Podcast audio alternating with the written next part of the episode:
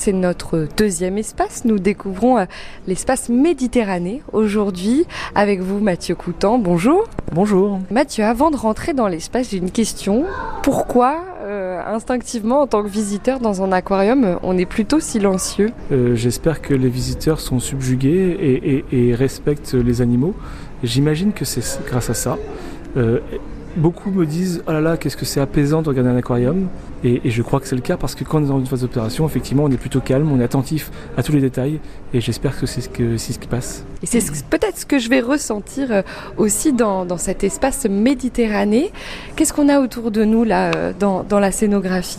Alors effectivement on a scénographié toute cette salle dédiée à la Méditerranée enfin en tout cas aux espèces méditerranéennes euh, dans une grotte. On a, on a voulu euh, comme si vous étiez en plongée. Je sais pas, au large de la Ciotat ou de Marseille par exemple. Et, effectivement, bah, voilà, on peut découvrir euh, plein d'aquariums avec des écosystèmes particuliers.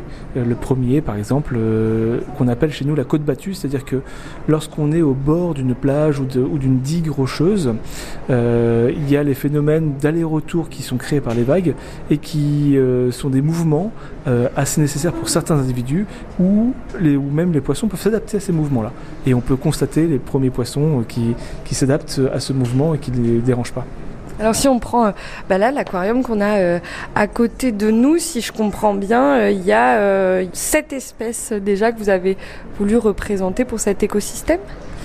Oui, alors c'est pas que des poissons, hein, qu'on soit d'accord. Il y a évidemment des poissons, mais aussi des invertébrés, euh, comme les gorgones que vous voyez qui se, qui, qui se balancent et qui dansent au gré euh, du courant, mais aussi des anémones euh, et des étoiles de mer qui, qui, peuvent être présents, parce que tout ça fait partie d'un écosystème. C'est-à-dire que si demain je plongeais, euh, je verrais l'ensemble de ces espèces-là. Et elles cohabitent totalement ensemble.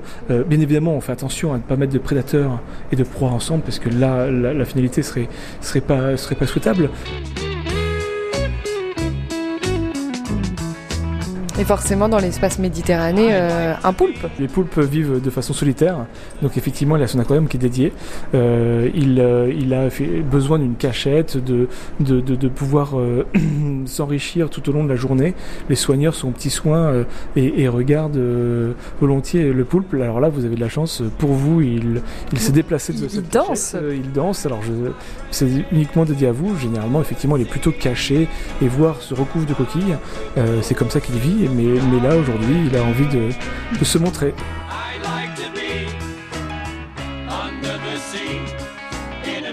Mathieu Coutan, directeur de l'aquarium de La Rochelle, après la Méditerranée, direction un autre océan, cette fois le Pacifique.